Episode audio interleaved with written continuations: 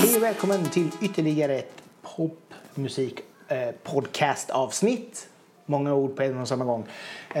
Jag sitter här i mitt vardagsrum tillsammans med Jon Lyster. Välkommen hit. Tusen tack, det är trevligt att få vara här. Välkommen.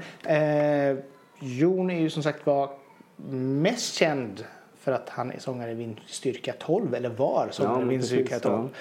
Men numera så står han på egna ben och släppte eh, på radion spelar Beatles mm. i början på sommaren. Ja, maj var det gång ja. maj tror jag var exakt. Och snart är det dags för en hel E P.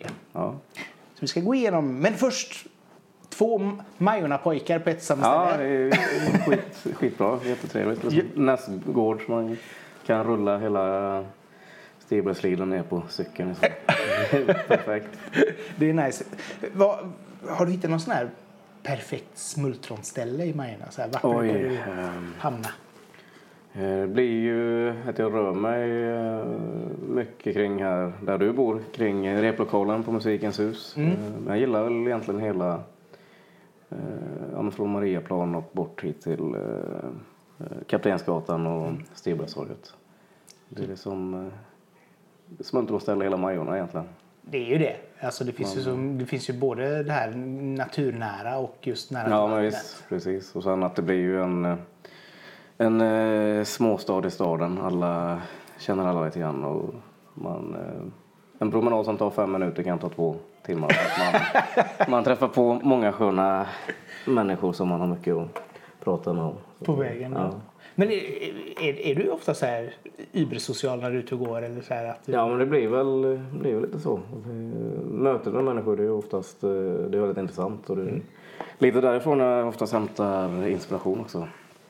Till texter och, och musik. Det är människors livsöden eller ja, det man möter och ser. Mm. Så det kan vara liksom det här vardagliga som de berättar om liksom att åh jag har gjort det här. Ja, men lite så. Det, det, det, det, det kan bli en låt, ja. Eller kan det vara vad man har helt slut på uh, inspiration och någonting, men då är det lättast att ta en promenad i Majorna och mö- möta, möta ja, men folk och liksom få lite input i nya alster. Ja, man träffar liksom så här hipsters och... Uh, knarkare. Det är ja, det som men finns det är som, ja, men så är det. Jag tänkte på, på i... I juni var jag skulle ut och försöka plocka fläderblommor och göra egen flädersaft och allt vad man kan göra med fläder. Åh, oh, vad gott. Ja. De sa, fan, det var, det var lättare att, att få tag på diverse substanser än att hitta, hitta fläder. Det var en cykelvända jag var ute på i en halvtimme som varit erbjuden tre, tre olika substanser. Man hittade in fläder. Darn! På lite för tid ute, men... Men vad fasen. Men brukar du göra sånt? Alltså är du så här händig att göra? Ja, men det är jag nog. Jag gillar liksom mat, mathantverk och eh, ja, men, sylta och safta. Och, men, ja. Så det är väl ja, men, det är kreativt och man, mm. man kan påverka det själv på något vis. Jag gillar den, den tanken eller sättet med ja, men, det här skapandet. Att, mm. Va, vad är din specialitet? Eh, jag älskar ju att grilla och har gjort det i många, många år. Mm. Eh, så det har blivit ett riktigt eh, eh, nästan beroende. Jag, jag grillar jämt året om. Oj! Och eh, många så här lång, långgrillningar som gillar att köra nio timmars eh, grillningar. Alltså det är sådär, man, du startar Webergrillen antar jag? När du... Nej, det är, en, det är ingen Weber faktiskt. Nej. Det är en sån här en, smoker heter det, en sån... Offset-grill som det ja. kallas. Den är i tre sektioner så jag har en eldkammare och själva ugnen där man eh, kör där barbecue på då. Ja. Och sen eh, ett rökskåp. Eh, för fisk? Ja, för fisk eller köttkorvar, ja. vad, man, vad man vill, fågel. Det går liksom, det går att röka allt. Vad gott. Ja, så att, eh, det är en passion som jag har och eh, lägger mycket tid på det också. Det, det, det blir att man, man bor på eh, innergården på... På sommarhalvåret oftast. Nice. Ja, men det... vad, vad är godast att grilla liksom? Eh, tyvärr så var det ju köttallergiker för ungefär fem år sedan. Mm-hmm. Det är inte så vanligt än. Men det börjar bli vanligare. Och då har de kommit fram till läkarna nu att det är fästingburet. Aj då, ja. Och det är väl kanske på ett sätt bra för klimatet och allt det här att vi inte ska äta så mycket kött och så vidare. Men jag var ju en, jag är ju en väldigt köttälskare. Ja. Men nu blir det ju mycket, mycket fågel och, och fisk. Men även grönsaker kan man göra mycket roligt med också. Absolut. Det är... Men sen är det ju det är lika stor tjusning att grilla på andra. Så att även om inte jag kan äta kött så kan man ju alltid göra åt andra. Så att det brukar vara ganska sådana rejäla grillskivor emellanåt hemma. Att man bjuder in högt och lågt, öppen, öppen port liksom. Och så har de fått stått och marinerat i, i kylen och sen bara ut med på sen bara ut elden. Jajamän. Gud vad gott. Så att det är mycket, ja, men sånt gillar jag att hålla på med. Men mat, matlagningen, det är ett stort intresse och passion. Mm. Tillsammans med musiken. Jag tror det har lite... Det hänger ihop liksom. Det går hand i hand där med skapandet och det kreativa, ja, men det kreativa i det. Jo, men så att, ja, det finns inga gränser direkt. Man tänker ju nästan aldrig på alltså, att, att just eh, matlagning är lika kreativt. Alltså, tänker man kreativt så tänker man så att man är målare, ja, man är sångare eller fotograf mm. eller whatever, liksom, skådespelare. Men inte riktigt det här matlagningstänket. Och det är lite synd för det är ju ändå som sagt vad ögat ska ju bli mätt också. Ja, men så är det. Man äter ju nästan till nittio procent med ögat skulle jag nog säga. Ja. Så att säga det inte... Ser det inte trevligt ut så då skapar man sig ganska fort eh, förutfattade meningar. Ja, men så är det ju. Men, man dömer, det är verkligen den boken man dömer av omslaget. Ja, men så är det. Ja. Fast samtidigt så här, är man vrålhungrig så kan ju... Till ja, då, liksom, kan man, då kan man äta lite vad som helst. Ja, men, bruna bönor och fläsk liksom. Ja, bring it. Men det är gott. Det är jättegott. Det är jättegott, men det ser kanske inte så jävla trevligt ut egentligen. Jag åt faktiskt bruna bönor idag med ja. falukorv. Min oh, farmor är från Halland och det är mm. uppenbarligen någonting man har där och inte fläsk. Okej, okay, ja. Det, det känns som jag hade lite så här, nästan skol... Få lite associationer till skoltiden. Då var det ja. Det var nog faktiskt falukorv hemma kring också. Det kanske var. Men det var väl för att det var billigare antar jag. Så kan det ju varit också. Ja. Jag kommer ihåg att vi hade nästan bara alltså potatis, bruna bönor, potatis och, mm. och fläsk liksom. Ja, men det är gott. Det kan jag sakna. Vissa sådana, just om man inte kan äta kött, men fläsk är ju något sånt som jag kan få ja, med riktiga, riktiga cravings efter att det bara det vattnas i munnen. Ja, vi brukar säga så här att jag menar, är man vegetarian till exempel så borde man ju ändå få lov att kunna äta bacon för det det är liksom så här, det känns som frikortet. Ja, gjorde. För att det är så jävla gott. Ja, det är ju det. Och det nej, men jag kan minnas när jag fick den här diagnosen. Jag blev jättesjuk om jag får i mig kött. I mig kött. Jag får anafylaktisk chock och sådana igen i liksom, eh, anvägarna. Och...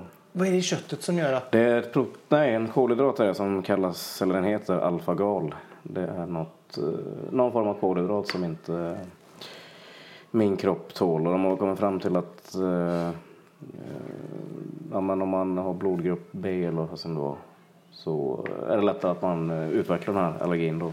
Ah, okej. Okay. Och fästingen bär på det här ämnet då, alfagal, som eh, inte finns eh, normalt sett i människan och då, tror jag.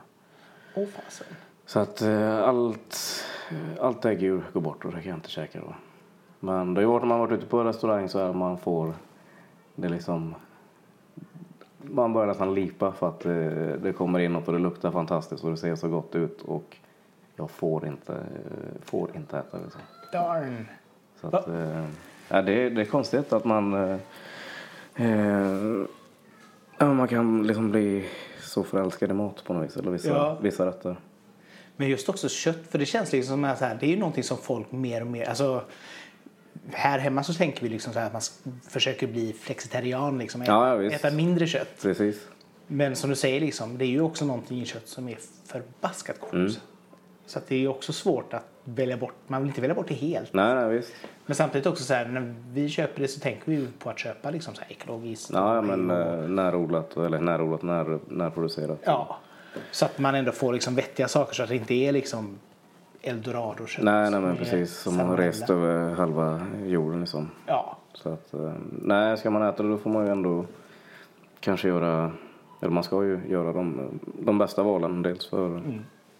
eh, för djurens skull att det har varit eh, en schysst eh, uppförande och mm.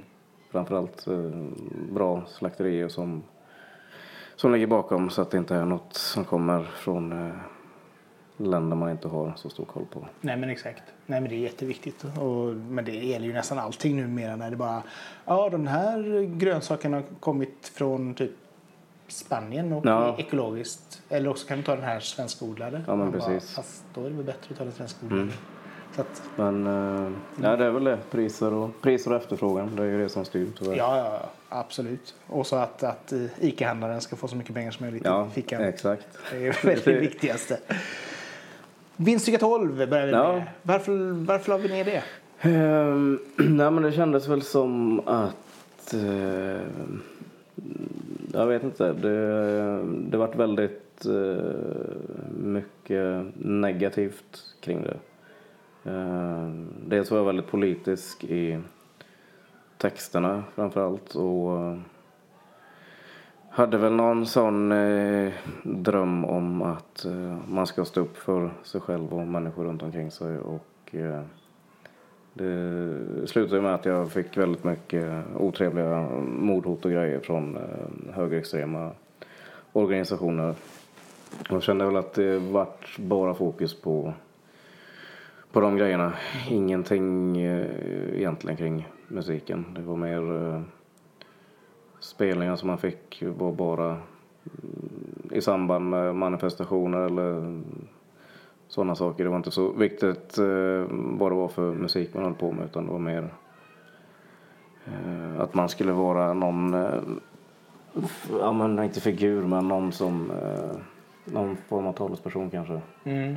Och, och det är jättefint, och det var väl lite, alltså, det vill man väl också uppnå på ett sätt, men jag kände bara att det tog över för mycket från eh, musiken.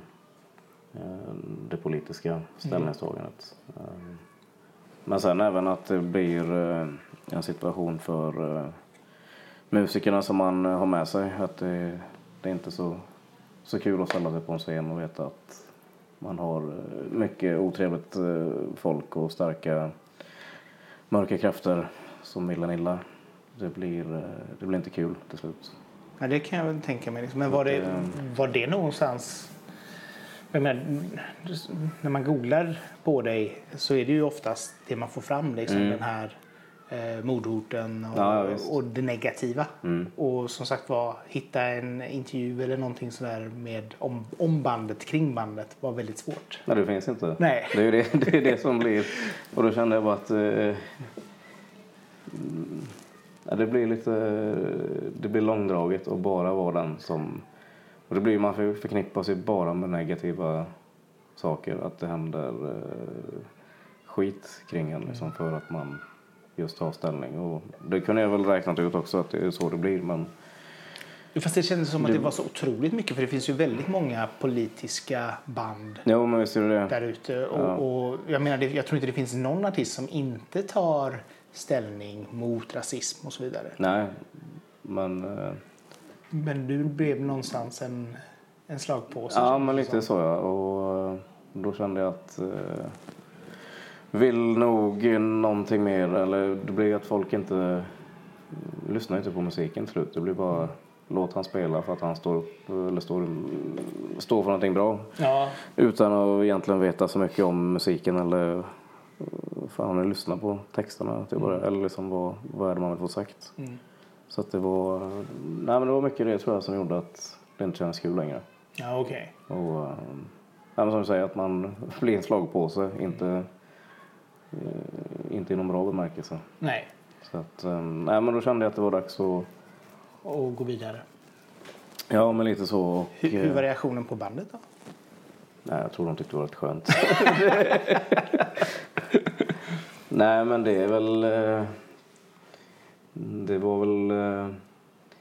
Det handlar inte om att lägga ner musiken, utan det handlade om att lägga ner projektet eller aliaset Vinterstyrka tolv. Mm. Så att, men sen var det ju... Vi repade ju inte på... Eller... Sågs ju liksom det sociala liksom, men... Repa inte något på bra länge. Ja, okej. Okay. För att det var... Uh, nej, men man var lite urvriden som en uh, disktrasa. Att mm. uh, försöka hitta någon ny vinkel på någonting. Och det är väl det som det har blivit nu. Mera tuggummi med pop kanske. Men ändå uh, någon form av substans i, mm. i texterna. Att det inte bara... tralligt kanske, men de handlar om någonting och det är fortfarande livsöden eller eh, samma glada musik egentligen, fast kanske ganska sorgliga texter, fast oftast eh, hoppfulla. Det finns alltid ett, ett ljus i tunneln, det är väl mycket det jag skriver om, tror jag. Jo, men samtidigt så blir det väl också så att man behöver väl kanske inte, som sagt var, bara för att man under en viss period har skrivit det på ett visst sätt och haft en viss, om man säger, politisk agenda i en nej, musik, nej, så behöver det kanske inte genomsyra allt. allt man, nej, man, nej, man behöver liksom inte vara Vinterstyrka tolv jon tjugofyra timmar i dygnet liksom. Exakt. Utan... Nej, men det är väl också det man kanske vill visa också, att jag har jag har en annan ådra också, en annan, annan sida, som säger att det inte tjugofyra sju som jag är, har ett politiskt ställningstagande eller har har massa åsikter, men jag kan vara ganska lätt också och inte så... Mm. Och det behöver inte vara så mycket negativt och skit kring det liksom. Nej, men om, om man tar liksom det positiva av det då, med att vara, alltså, ha en politisk åsikt överhuvudtaget mm. liksom. Vad känner du själv? För det, det måste ju ändå vara någonting som du har brunnit för även innan ja, bandet. Men gud, ja, absolut. Det, det har väl varit hela ens liv, just uh, orättvisor och liksom hur... världen och ens egna som närsamhälle utvecklas till att bli ja, både till det bättre men även till det sämre när det gäller som fientlighet och, och sådana grejer. Mm. Så det är väl någonting som jag alltid har varit eh, medveten om eller som försökt eh, på något sätt kunna påverka till det bättre. Mm. Eh, och då har ju musiken varit min ventil, liksom mitt sätt att kunna få något utlopp för ja, man tankar, idéer och eh, även om man står, står själv i mm. frågan om vissa grejer. Ja, men det är ju också viktigt att kunna, alltså, antingen så ställer man sig på barrikaden eller så ställer no, man... men exakt, eller så ställer man sig i replokalen. Ja, men, men lite så. Eh, båda två kanske inte kan, kan ju vara lika utsatta. Ja, ja, men jag förstår nu, men, men mm. det är nog ändå bra liksom att kunna, att våga stå för sina åsikter och våga ja, men det tror jag, det också är jätteviktigt. Ja. Mm. Och sen är det ju, det är inte alltid lätt. Det blir ju, man får ju vara beredd på att uh, möta motstånd och meningsskiljaktigheter. Att, mm. uh, och man får ju vara ganska...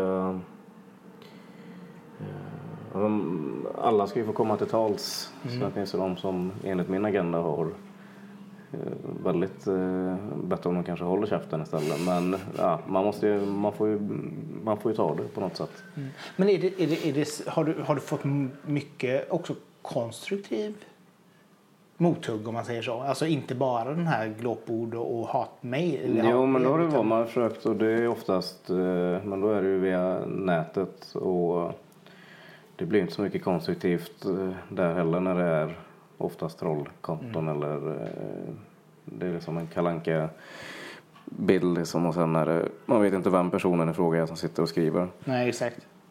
Men det spelar ingen roll hur mycket fakta eller vad man ankommer med som motargument till vissa saker, att det du säger är faktafel och det finns och bara googla på, men det är ju ofta så följer, alltså de här Eh, människorna läser ju oftast eh, nyhetsartiklar eller saker som inte är direkt förankrade i verkligheten, hur mm. det ser ut. Så, eh, och det blir ju som att prata med en, med en vägg. Mm. Eller liksom... och, och det är väl det lite grann som är det farliga, till exempel med Facebook. Mm. Om du använder bara det som nyhetskälla och du gillar liksom alla inlägg där de säger att muslimer är dumma i huvudet. Ja. Då är det klart att då får du mer och mer ja, men visst, det, artiklar om just det ämnet. Det är ju allt vad du än, än gör, så det är algoritmer och allting som styr. Ja. Det är ju som, du matas ju med ja, men allt som du gillar eller som du klickar på, så mm. matas du mer och mer. Så att jag kan ju förstå att vissa kanske inte har förmågan att sålla eller liksom det blir, då får du, som de säger, bara artiklar om hur jävla muslimer är och mm. allt vad det är. Och till slut att de, de tror på det själva. Jo, men så blir det ju liksom. Om det, det är den enda nyhetsrubriken du matas med. Mm. För det, det är nog också det som jag tror har blivit det farliga nu på främst tiotalet då när, när Facebook har exploderat. Men just det här att förut så hade vi information från några ställen. Ja, men visst. Alltså det var tvn och det var tidningen och det mm. var radio. Men just nu när man kan få det överallt och bombarderas med det. Ja, det ja, men, kan vara vinklat åt vilken håll som ja. helst. Liksom, att vaccinering ska man inte hålla på med för nej. det är värdelöst. Mm. Och läser du igenom det och du känner att ja, men det här kanske kan stämma. Mm. Och så läser du nästa artikel så kommer ja, du upp för som, att du gillade precis den artikeln ja. som också bekräftar det. Ja men visst, det är ju bara mer bensin på, på elden liksom. Det, ja. blir ju, det blir ju så till slut. Så. För man kan liksom inte, man kan inte hantera, det känns inte som folk beräkningen kan hantera den informations, det informationsflödet Nej. som kommer liksom. För att folk blir så här, ja men det här måste ju stämma, det här är ju femte artikeln ja, om att lä- man inte ska läsa om att uh, vaccinera liksom. Ja men exakt, nej. Ah.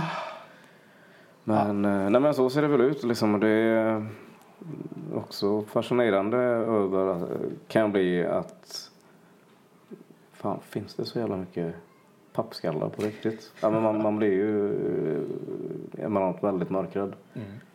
Ja, nej, det... det är som har inte kommit, kommit längre. Nej, och samtidigt så tänker man liksom så här att det finns ju människor som man känner borde vara vettigare. Ja, vettigare. Ja, men precis. och och som, som man verkligen ser liksom så här delar den ena efter den andra och man bara känner att fast varför gör man detta liksom? Mm. Alltså... Det är klart att många människor kanske har, de har en åsikt som de har, kanske har förtryckt lite grann. Och så kommer det här med sociala medier när den visar ja, sig men, att åh, det finns tio personer till som tycker som jag. Ja, men exakt. Jag är inte ensam. Nej. Och så liksom exploderar den här uppdämda behovet av att få berätta att jag tycker alla invandrare ja, är dumma. Och så, exakt. Så kommer allting på en och samma gång. Nej, men det är ju, man kan ju se... Jag menar bara att ta Greta Thunberg. Det är liksom ja. hur fan människor som kan sitta och spy så mycket hat och ondska och gälla över en sexton-årig. Är det otroligt? Det, ja, det är helt otroligt. Men det, men det är också något som visar på hur, hur lätt det har blivit att på något sätt få uttrycka sin åsikt eller det man tycker och tänker mm. på ett kanske lite för lätt... vis ändå, att man kan skriva en kommentar eller vad som helst. Ja, det finns liksom ingen det finns inget filter, nej precis, det är bara... Och det är väl det som är problemet också, att jag menar skulle jag va... skulle du säga någonting som jag blir upprörd över mm. så skulle jag kanske på sin, min höjd sitta på min kammare och gnälla över att fan vad dum han är sån ja, så bla, bla, bla, bla, och knyta handen mm. i, i fickan och nästa gång vi ses bara, åh hej mm. Medans här så, så har man ju... Där får du reaktioner med en gång. Ja, för visst. Du är liksom någonstans skyddad bakom ja, dina tangenter. Bara, ja. liksom. Och det är väl också där som jag folk, tror folk inte riktigt fattar att ja, yttrandefrihet är en sak. Liksom, men, men du får liksom inte... Du ska alltid kunna säga det som... Eller du ska skriva det som du själv kan säga ja, till en person. Precis. Och hittar man den nivån på det, då är det nog ganska... hanterbart. Ja, det tror jag. Det är, eh, ja, bara för att vara yttrandefrihet så innebär det inte att man får vara dum huvud heller. Liksom. Det är ju... Nej, eller alltså det är som, som en, en, en person sa som jag tycker var väldigt bra. Det här, det här det värsta han visste, det är personer som säger men jag är ju bara ärlig. och, och det här att man sätter likhetstecken med att vara elak och vara ärlig. Ja. För det är klart att du kan vara konstruktiv och säga mm. någonting att jag tycker du så här. Det låter men... som du är refererad till Lamotte här nästan. Nej men det, för det blir inte... Det är mer i verkligheten. Ja, för det blir, det blir så väldigt dumt här. För det är klart, alltså, man behöver, som sagt, du behöver inte vara elak bara för att du vill säga någonting som du tycker. Nej. Utan du får ju säga det på ett sånt sätt så att det faktiskt blir vettigt liksom. Ja, nyanserat som ett annat. Ja. Liksom det är... Ja, ja, nej, ja, mm, exakt. Ja, du kan ju ha hur galna åsikter du vill. mm, nej, men det, man behöver inte vara, vara elak för det. Så. Nej, så det är, mm. ja, nej, det är väldigt spännande. Och just som sagt var att, att det känns som att det inte riktigt vill ta slut heller. Utan att det bara eskalerar den här ja, det dumheten det, det, på nätet liksom. Ja, men kring allt möjligt. Det är ju liksom från jag vet inte, det är ju det eskalerar kring precis allt som mm. som stort. Ja, men och så känns det som att det blir så mycket ytterligheter också. Alltså det blir så otroligt polariserat. Det är antingen så här Greta Thunberg är det bästa som har hänt någonsin. Och Greta Thunberg är dum i hela huvudet. Ja, och det finns liksom ingenting däremellan. däremellan nej. Vilket också blir kanske lite så här, ja, hon har ju poänger i mycket. Hon, visst, har, hon har inte svar på allting. Nej. Men hon säger ju också heller att det är, är vetenskapsmännen som har svaren. Mm. Och vi behöver bara anpassa oss lite grann. Ja, men visst. Och det är ungefär det hon säger. Jo, mm. men det, ja, och det ska hon ge fan att säga, enligt många. Då, för att det, är för, det är för jobbigt att ta in, tror jag. Eller att oh, ja, det måste ha varit. Det är galet. Men nu slipper vi i alla fall, eller vi slipper inte, men vi får ändå lite mer, en lite mer pop, popsnöret. Ja, men mer pop, pop tror jag. Lite ja. mer... Uh, uh, jag ska inte säga... Ja, men tugga med pop är väl fel att säga också. Det, är ju, det känns bättre i alla fall. Det är mera glädje i det och eh, känns som att det är mer genomtänkta låtar framförallt. Alltså jag har jobbat med dem mycket mer än vad jag gjorde innan jag skrev under eh, Vinterstyrka tolv. Eh, På vilket sätt har du jobbat med nu? Eller? Nej, men nu släpper man kanske inte igenom varandra låt som, som man gjorde då. Eller det, man var ju... Man hade ganska bråttom, tror jag, när jag höll på med Vinterstyrka. Mm. Dels för att jag... Det var ju något helt nytt. Eller jag har aldrig stått på scen som sångare eller frontat, frontat ett band. Så att det var ju också... Att vara den som skriver all textmusik... Ja, men det, det, var, det var kul samtidigt som att det blev man ville bara skapa mer och mer och mer och mer. Ja, okej. Okay. Det, det blev inget filter i det heller. Nej, det var inget filter i det heller. Så att allt, varenda grej man kom på, det liksom jag har en ny låt, jag spelar in en repan, sen får vi, ja men ja, okej. Okay. Så att lite förhastat så emellanåt. Allt var inte riktigt, när man har lyssnat på grejer, att det här är riktigt, riktigt dåligt. Mm.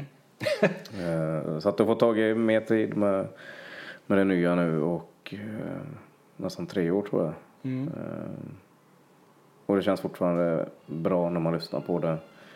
Efter tre år jag kan stå för varenda låt som kommer vara med på plattan. Ja, för, för du började, jag förstod nästan, sista, sista materialet med Vinterstyrka tolv kom ju tjugo sexton. Ja, det stämmer nog. Ja. Och så det är ju tre år däremellan. Mm. Så att det har verkligen varit, det har verkligen gått liksom... Som ett kugghjul mellan... Jo, det har vi gjort, verkligen.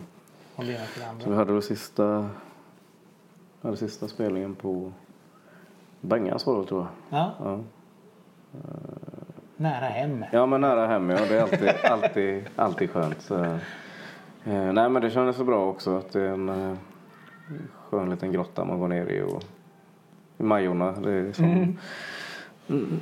Ja, men som sagt nära hem och det är liksom, musiken sitter i väggarna mm. lite grann, så att, det men, var ett skönt avslut och ingen jätteballon som är och inga liksom, vi har sista spelningen och sen får det bli något, något nytt framöver. Ja. Men var, var det, hade du någon form av vision eller idé med, med ditt solomaterial?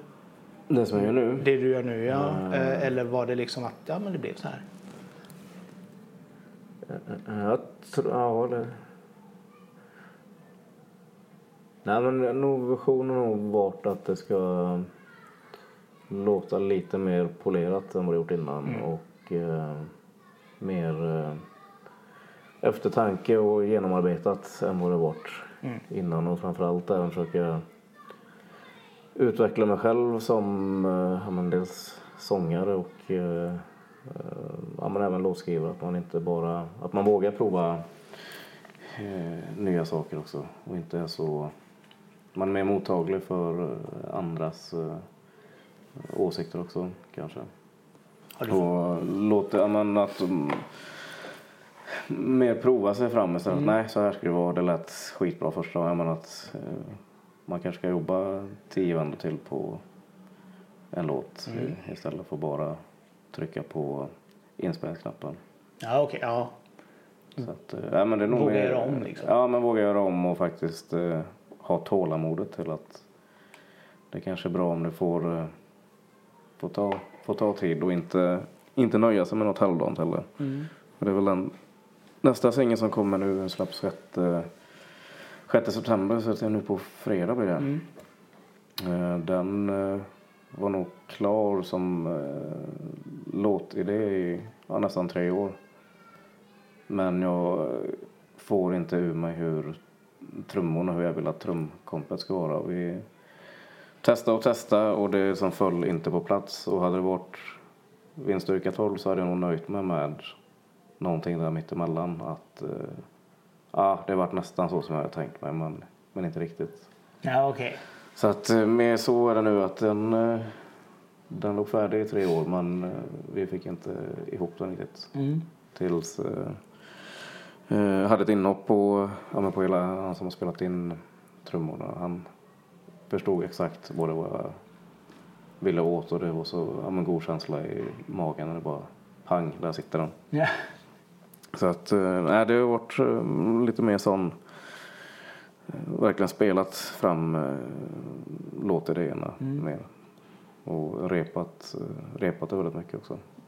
Hur mycket inputs har du tagit då från, från utomstående i detta? Liksom? Har du spelat upp det för många? Och så man liksom mm. säger, men... Ja, men det har jag nog också försökt gjort. Inte bara hållit mig till uh, trygghetszonen inom uh, bandet så, eller de som jag är med mig, utan uh, låtit en del producenter fått uh, lyssna på idéerna. Och uh, polar är alltid svårt, men man får ju gå till dem man vet är ärligast och ja. Inte bara klappa den på axeln och tycka att uh, det blir nog fint, men eh, nej, så det har nog också varit viktigt att mm. man eh, har låtit sig liksom fått konstruktiv kritik istället för att vara mer punkig och bara skita i allting och, och spela in. Fast det är nog också ganska viktigt när man ska göra ren, ren för alltså första singeln är ju väldigt renodlad pop mm. låt liksom. Och att det faktiskt, då ska det ju vara lite mer polerat och det ska ja, vara just. Lite mer åt det hållet liksom. Ja. För jag menar, om man bara kallar den då på raden spela Beatles, så måste du ju ändå på något sätt också hylla Beatles. Ja, men visst, så är det ju, absolut. Med melodier och, och arrangemang liksom. Jo, så att det, det inte blir... Det. Mm. Ja, men det är väl nog det jag också kan känna, att det är mer genomsyra nu med tralliga melodier. Det är mm. mycket som innehåller kanske mer... Eh, rörigt på det här. Det var liksom... Mm. Men där kan man väl säga att de, det den sista E P:n som gjordes mm, mm, där, ja, där kändes det väl ändå som att det var mer mer popmelodier. Ja, det började nog gå åt det. Ja. Precis. Och, och innan det så kunde det vara lite mer pu- punkigt. P- punkigt, ja. Mycket, ja, herregud, ja. Men det är också, det, som sagt, men det är också ganska viktigt tror jag, alltså just den här utvecklingsperioden att hitta liksom. Ja, men det är väl också man hittar sin egna identitet. Vad, ja. är det, vad är det jag vill med det här? Och sen blir det väl, i och med att jag är ju ett popsnöre i grund och botten. Jag, är ju, jag lyssnar ju enbart på Beatles fram tills jag var arton år ungefär. Oj! Helt, var inte mottaglig för någonting annat än Beatles. Så du var inte liksom team Rolling Stones utan du var alltid Beatles? Nej, det var alltid Beatles. Men det, ju, det finns ju många olika husgudar idag, men Beatles är ju det är ju nummer ett alla, alla gånger. Vad, är, vad var det med dem då som gjorde att det fastnade? Jag vet inte riktigt, men det är ju första musikminnet jag har. Fyra bast någonting och hör uh, att tvn står på uppe här i föräldrahemmet och det är Loves You som det var typ någon så här fem minuter mellan två program på S V T och sånt, så de kör igång med något liveklipp uh, och ja, man bara hör, hör liksom de melodierna och det började vara något som hände i, i huvudet och uh, det har varit helt, helt fast. Och det är också första skivan jag köpte. Jag tror jag var... Det gick väl ett par år där man fick skrapat ihop pengar och kommer till skivaffären och ville ju köpa den, någon skiva som She Loves You var med på. Och sen insåg att den här gruppen har ju släppt väldigt mycket plattor. Det fanns mycket samlings album och var man lite, kan vara glad för efterhand, men är dumsnål då att fan, det fanns ju någon sån anthology-samling som kostade lika mycket som ett enkel album. Ja, just det.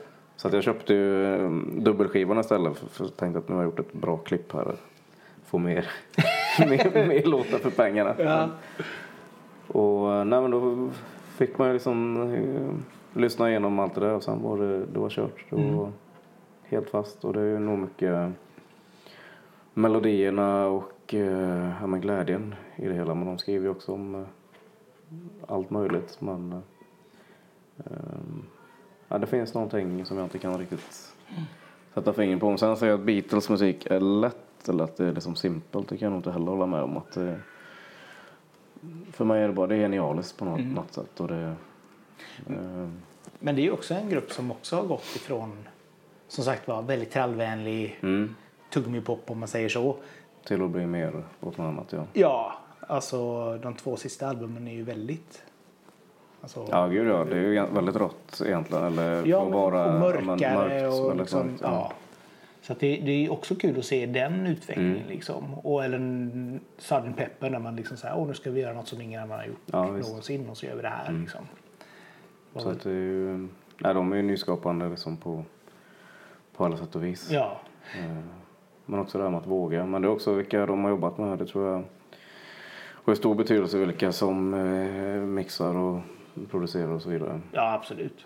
Så att det är... Ja, du har väl gjort allt själv nu? Ja, eh, fast den här senaste nu, den har Anders Göransson heter han, har eh, mixat den. Ja.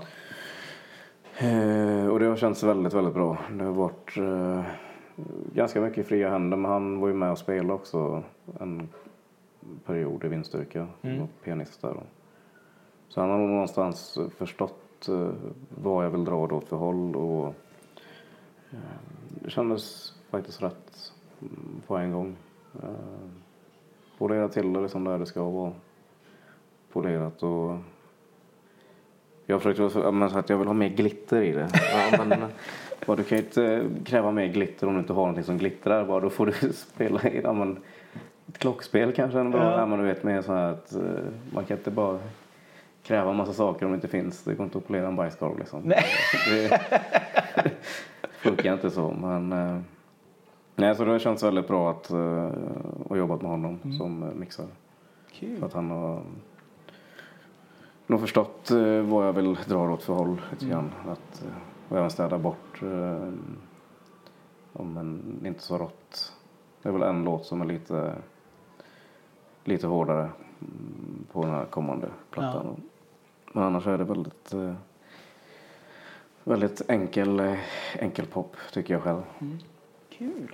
Men vi ska angående det här när vi var inne på Beatles och inspirationer, mm. vi kan ni kunna fortsätta på det tråden och gå igenom lite gärna dina fem favoriter, ja, eller några av dem som har betytt någonting för dig i alla fall. Jag höll på när jag nu sa att ja, men tänk, tänk ut några, så jag hade kunnat ha sagt Beatles på alla dem, men eh, nej, men sagt, det hände ju någonting när man var arton års åldern där och insåg att det finns finns fler eh, grupper eller artister att lyssna på än bara Beatles. Men eh, det är ju mycket poppen då. Tom Petty är ju mm. det är också väldigt poppigt, eh, bra melodier och eh, ett album som eh, ja, det är väl den egentligen finns de eh, största av hans hits med på, det är ju Full Moon Fever. Eh, grymt rakt igenom, det är liksom det här pophjärtat, det är enkelt och det är bra, det är något, något jag förstår liksom. Ja, är det något spår som du tycker sticker ut extra mycket? Oj gud, eh, nej men det är väl eh, svårt. Ja. Hela skivan är bra, men det är, ju, det är väl egentligen den eh, Free Falling är med på den, det är väl klassisk liksom, den berör på något sätt från första liksom, eh, första riffet egentligen. Mm. Och det är just att hitta de här ja, men som blir, det räcker med att höra bara sekunder på en låt och så vet man exakt vem det är, mm. och det är liksom eget sound. Så att, ja, det är, mm. det är grymt. Det är en bra platta också.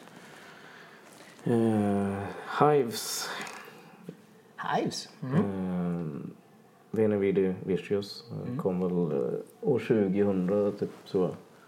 Och jag är ju uppvuxen i de krokarna där kring om Fagersta. Ja. Trakten och eh, nej men det ligger väl det för att det är eh, det är rått så det är, det är sånt jävla ös i det. Det, det är eh, ja men punk punk rock'n'roll liksom. Det, mm. Och just att de gör sin egna egna grej med det är nog det jag gillar mer än soundet eller någonting utan det, det får vara skitigt och lite skevt och det är, som, det är fullt ös från första till sista. Ja, det känns ju som att de exploderade med det när det kom. Ja, gud ja. Så att... Sen är de helt fantastiska live tycker jag. Det är, det är snyggt eller det är underhållande att se på. Mm. Så att, ja, de var ju på West för inte så länge sedan. Ja, det är nog. Jag har inte... De var inte där i år, nej. Nej, nej, nej. nej det var några år sedan. Men eh, kom ihåg att det var bra ös. Ja, den sista jag såg dem var nog när de spelade på...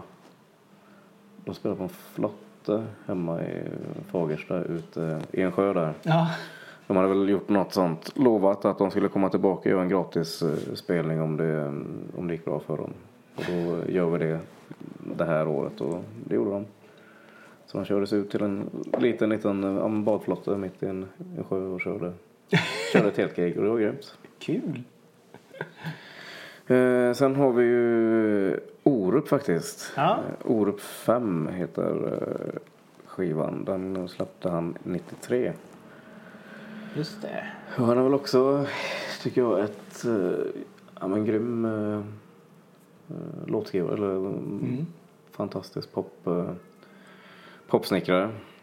Absolut. Um, och just den skivan tycker jag är väl lite det han um, han är rätt bred i den öppningsspåret. Uh, jag är tillbaka heter den. Är uh, mer rock så kanske men uh, det är uh, det är någon energi i just den låten som jag som jag gillar. Och sen är det ju ja, men resten bra blandning. Det är liksom det finns en bredd i det albumet mm. tycker jag.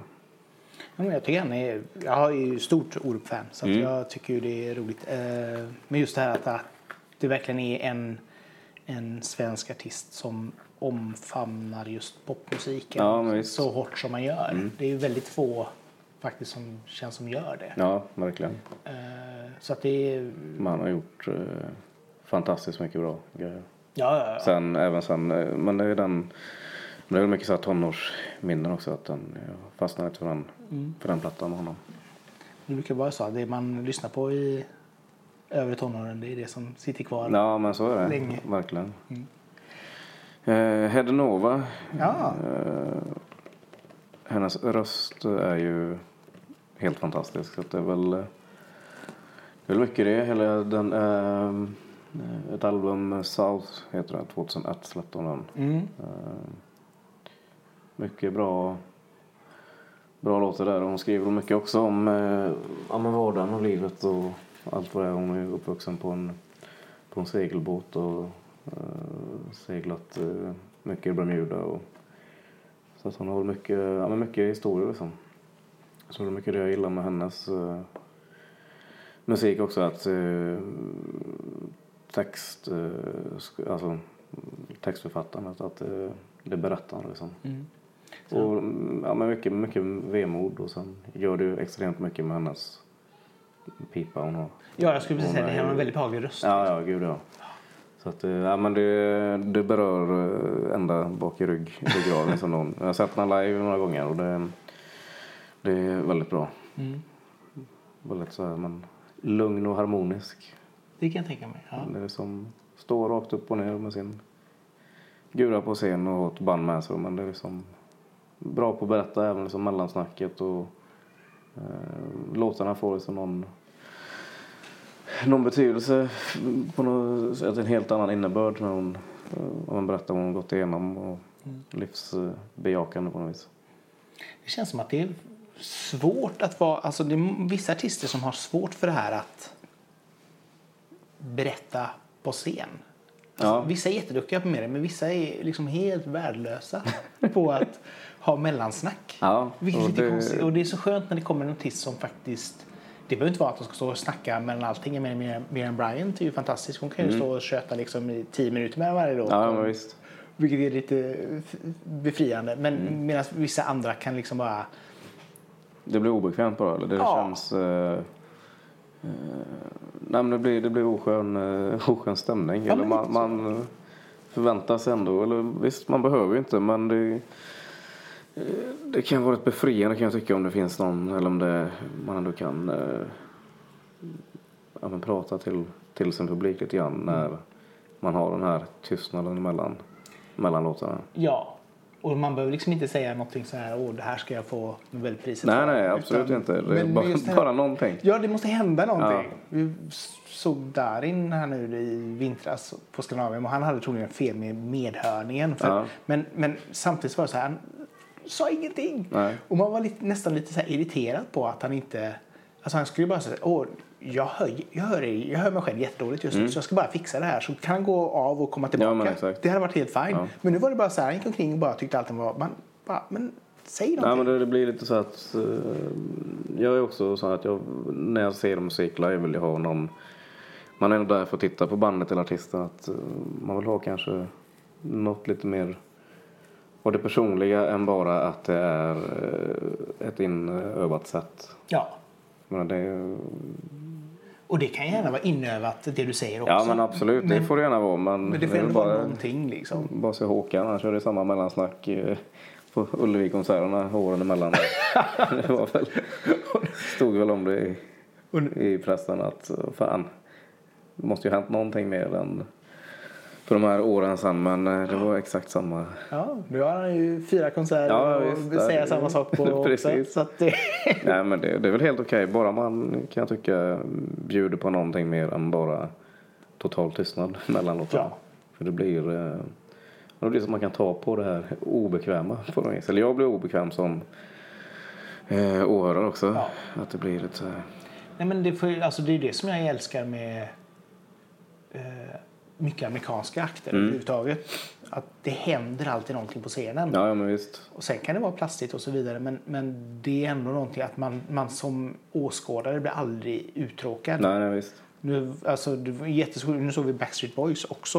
Alltså, mm. nu i våras. Och då, alltså, jämföra de två konserter, alltså Darin-konserten och Backstreet Boys. Det var ju som dag och natt. Ja, det kan jag tänka mig. För Backstreet Boys var liksom så här, de pratade, de var käckt. Och, ja. bla, bla, bla, och snygga tjejer här i Sverige. Hej mm. och liksom. Och videor och så vidare. Och då blir det liksom så här intressant. Även om de kanske inte säger något vettigt. Så, nej, nej, men visst. För att de är thankful and grateful ja. for being here. Det var typ... Jo, men sen är det mer... De är, känns mer i ryggmärgen, tror jag, att det är liksom entertainment. Ja. Alltså de har det kanske i sig på ett helt annat sätt än vi kanske är lite kuvade på något vis. Eller? Ja, inte... jag vet, det känns som att vi är dåliga på det. För men, vi har ju väldigt många bra musiker och ja, bra gud, sångare. Ja. Mm. Alltså vi har bra artister, men vi har väldigt dåliga entertainers. Ja. Nej, men det håller jag helt med om. Det... Så att det behövs. Det, det, det behövs. Kanske det man ska sikta på henne. Lära sig att dan- dansa och grejer. Ja, men du klarade det av när vi var ju och såg ju ditt lilla gig här nu på Musikens hus. Ja, just det. När jag hade sånt ja. för, förhandslyssning. Så. Ja, men jag menar, då, då lyckades du ju ändå prata någonting mellan varje Ja, ja och nå- någonting får man ju och, försöka få ur sig. Ja, och det, jag tror att folk uppskattar det här. Bara höra någon anekdot om låten eller någonting, någonting liksom... Och... Jo, men det kan jag tycka. Man får ju också en... Eh, om man har någonting att berätta om låten, eh, varför den kom till eller vad, vad texten faktiskt eh, handlar om. Mm. Så kan jag ju själv tycka att det är värt att man försöker få ut sig det. För att det blir... Man kanske som åhörare lyssnar på ett helt annat, annat sätt än ja. vad man hade gjort annars. Exakt. Det får en helt annan betydelse då. Ja, men det, sånt är jätteviktigt. Mm. Jag menar, det kan ju vara en låt som man... hört som man tycker att ja, men det här var okej. Och sen så ja, har man liksom bakgrunden Storm, till den. Kring, ja. Och då blir det helt plötsligt en helt annan dimension. Ja, så, ja men så är det. Så det, ja. det är viktigt. Tror ja, det tror jag. Efter Hede Nova så hade vi... Eh, ja, Lennon måste ju absolut in på egentligen alla fem punkter också. Men eh, det är ju min... Eh, Beatles och John Lennon är väl det som har betytt... Eh, absolut mest för mig som mm. eh, ja, men eh, musikmässigt eh, svårt att bara välja ett då, men eh, första jag hörde mellan dem var väl klassiska Imagine från mm. sjuttioett, och eh, Imagine säger väl egentligen allting som låt, och det är, det är väl en av världens mest spelade i olika sammanhang när det gäller ja, sentimentala grejer eller att man ska, den är så stark, mm. den har sån eh, ja, men en vilja att allting bara ska vara, vara bra. Mm. Också en väldigt aktivist. Absolut, ja. Och det är väl också eh, det är något jag också så, ja, men, sett upp, upp till att han Han stod för väldigt mycket, mycket saker och var inte rädd för att varken ta för sig eller uttala sig. Och mm. var väl på liksom barrikaderna och använde ju också musiken som ja, sitt sätt att få ut sina budskap. Mm. Så Lennon är en väldigt stor förebild och fantastisk låtskrivare. Ja, absolut. Det och Beatles då, Lennon och McCartney i kombo, det kan ju inte bli, bli bättre då, men så det, ja. Men ja, Lennon där, men uh, Imagine från mm. sjuttioett, och även rock'n'roll gjorde han ju ut så mycket covers på det, men uh, hans tolkning av Stand By Me tycker jag är fantastisk. Mm. Just uh, hans sköra, skitiga liksom uh, röst kommer fram liksom. Och då lägger jag illa med honom att han är så också bred i, eller var väldigt bred i, kan vara så väldigt skör och jag menar, ballader och allt mm. vad det till att vara jag menar, rock'n'roll ute i fingerspetsen och om en trasig skit i oss liksom. Nice. Ja, nej men det, ja. Mm. Det finns ju sämre förebilder. Ja, det tycker jag. Kan man säga. Hur känner du själv förresten att, att eh, mottagningen och sånt har varit på första singeln? Eh, bra, ja. Tycker jag. Eh, bara spelade den i P fyra, vi körde live. Och fick väldigt fint eh, mejl av eh, producenten och radioprataren där. Eh, eller program, programledaren. Att det här är en låt som om radiogurorna vill kommer spelas väldigt mycket. Så att, mm. eh, jag hoppas väl att den får mer rotation än vad den har fått. Mm. Men eh, den känns ju radiovänlig. Ja. Eh, men det, folk lyssnar på den och verkar ändå digga det. Så att, jag hoppas att det blir ännu bättre med nästa singel som kommer. Kul. Ja, men det känns ändå som att du är på, på rätt väg. Men ja, men det känner jag nog själv. Det känns, eh, det känns eh, helt rätt. Mm. Och inte, inte framstressat. Så att, äh, det ska bli spännande att se vad det, vad det blir av det, vad det hamnar och hur det tas emot. Mm. Nu släpper du äh, Säg att jag älskar mig då, den här veckan. Mm. Äh, som också är titelspåret. Ja, men exakt. På hela... Ja. Vad om du skulle beskriva den låten då? För... Den är väldigt, väldigt glad. Äh, kärleks, äh, kärlekslåt. Ja. Äh, Hence the name, håller jag. Vad sa du? Hence the name. Ja, nej men precis. Nej, men det är väl en sån... Eh, ja, så krånglig kärlek, liksom. Break-up-låt, fast ändå inte. Det är lite så här velandet. Ja. Vill man eller vill man inte? Eller var, var står man någonstans? Men väldigt glad. Är, dansant, ska jag säga. Den är väldigt, väldigt somrig. Så att egentligen släppte den väl lite för sent kanske, men... Man får dansa in hösten och vintern. Så att... Nej, äh, den, den jag ser fram emot att få komma ut med den. För jag ja. hoppas den tas emot, tas emot bra. Kul. När eh, är planen att E P'n, albumet... Eh, E P är det va? Ja, det, blir, ja, det är sju spår så att... Ja, det... Ish. Ish, någonting. Fan, det finns någon så här... Det ska vara... Minialbum kan man säga. Minialbum, ja. Det finns väl någon gradering att den ska vara över... trettioåtta minuter i musik vad det kallas album. Okej. Okay. Så jag klarar mig med tio sekunder och sånt. Så att, nej det är minialbum då kan jag kalla det för. Eh, det blir nog till... Eh, tanken var att den skulle komma till sen höst, men det får bli tidig vinter istället då. Ja, ah, okej. Okay. Eh, men på den här sidan kalenderåret i alla fall? Ja, men det kommer det bli, absolut. Ja. Det känns som att man vill ha ett bokslut ändå för det man ändå har börjat draget igång nu. Ja. Så får man försöka få inspiration till att skriva, skriva nytt till, till nästa år. Det låter bra. Ja, så fram. Hur gör du med, hur jobbar du förresten med när du ska försöka få ut musik? För du ger ut det själv? Nej, nu kommer jag att släppa via ett litet eh, skivbolag som heter eh, Ocean Music Group. Eh, det är eh, ett management eh, som jag också samarbetar med, som har eh, även ett litet skivbolag. Mm. Eh, de släpper lite allt allt möjligt, men det är väl ett test för att se om det ger någonting och släppa via deras kanaler istället, och att de kan pusha lite hårdare mot Spotify och. Mm. Men det är ju, det är ju jättesvårt att få ut sin, eller det är inte svårt att få ut sin musik, men det är svårt att få att få lyssnare, ja, för att det är sånt brus att nå igenom, alltså det, det, det är något som kan kännas helt hopplöst, men jag tror man får bygga, bygga långsamt och... Ja, det är väl så man kan göra. Det finns nog ingen quick fix på det där. Nej, det gör det inte. Det är väl... Eh, det släpps ju så mycket, mycket musik varje dag. Det är ju liksom... Så att... Eh, man säger att det är fyrtio tusen låtar som laddas upp till Spotify varje dygn. Ja, ja det, är, det är helt sjukt. Så att det är... Det finns att ta på. Ja, men det gör ju det. Och det är ju på både gott och ont.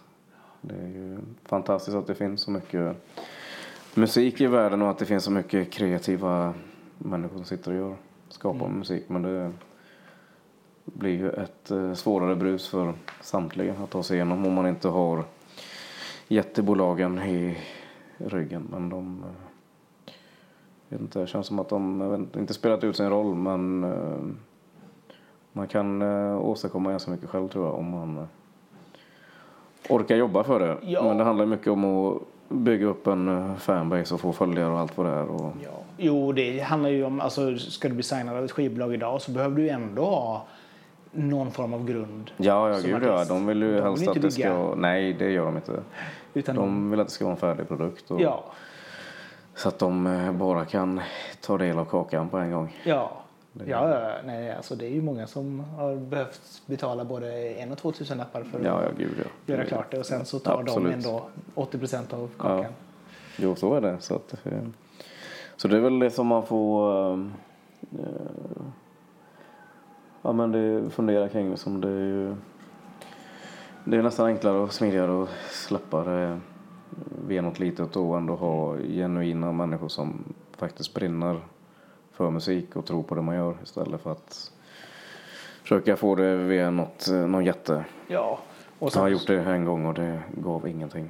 Nej, och samtidigt så är det ju i dagsläget så är det ju fortfarande ingen garant att du faktiskt får med den på en Spotify-spellista. Nej, nej. Vem den är som släpper. Nej, nej, så är det ju. Så att det Vem kan är... man lika gärna göra det. Ja. Själv eller via någon, någon mindre då. Ja. Och för jag menar, allting står ju nästan och faller på att man ska hamna där om det ska ge jätt, ja, men jättemycket. Liksom. Ja. Sen går det ju att bygga ändå vid sidan om, alltså sociala medier, pushar mm. och så vidare. Men... Ja, absolut. Och sen även om man försöker komma ut och spela, det är mycket det. Ja. Mm. Hur är det med det? När får ja, vi se det live? Men, Promotar för, dig? Ja, för, första... oktober ska vi spela i Göteborg här på Brewhouse Arena. Ah, nice. Det är under ett event. Septagram är ett bolag som är ganska nytt. Eller det är väldigt nytt. Det är ett, den plattform som kommer fungera som ett förlag egentligen. Du kan lägga upp andelar av dina låträttigheter till försäljning. Ah, okay. Mm.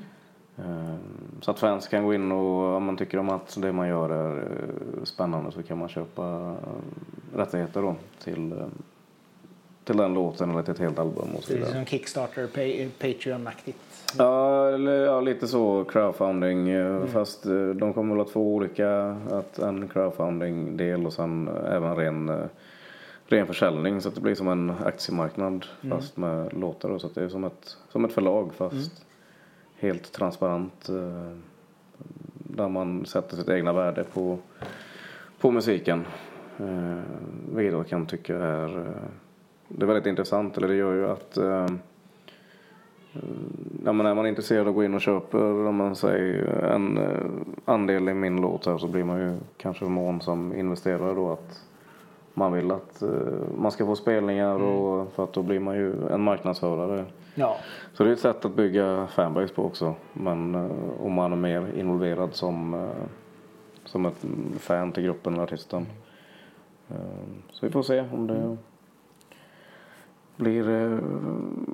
blir nog bra av det. Ja. Jag hoppas det. Ja, man får testa i alla fall. Det känns som en ganska smart grej ändå. För jag menar, det är just den här investeringen med, även om många kan göra saker och ting hemma mm. så behövs ju ändå de här sista pengarna för att fixa jo, men så är det. Och kanske liksom putsa till produktionen ja. Och sådär.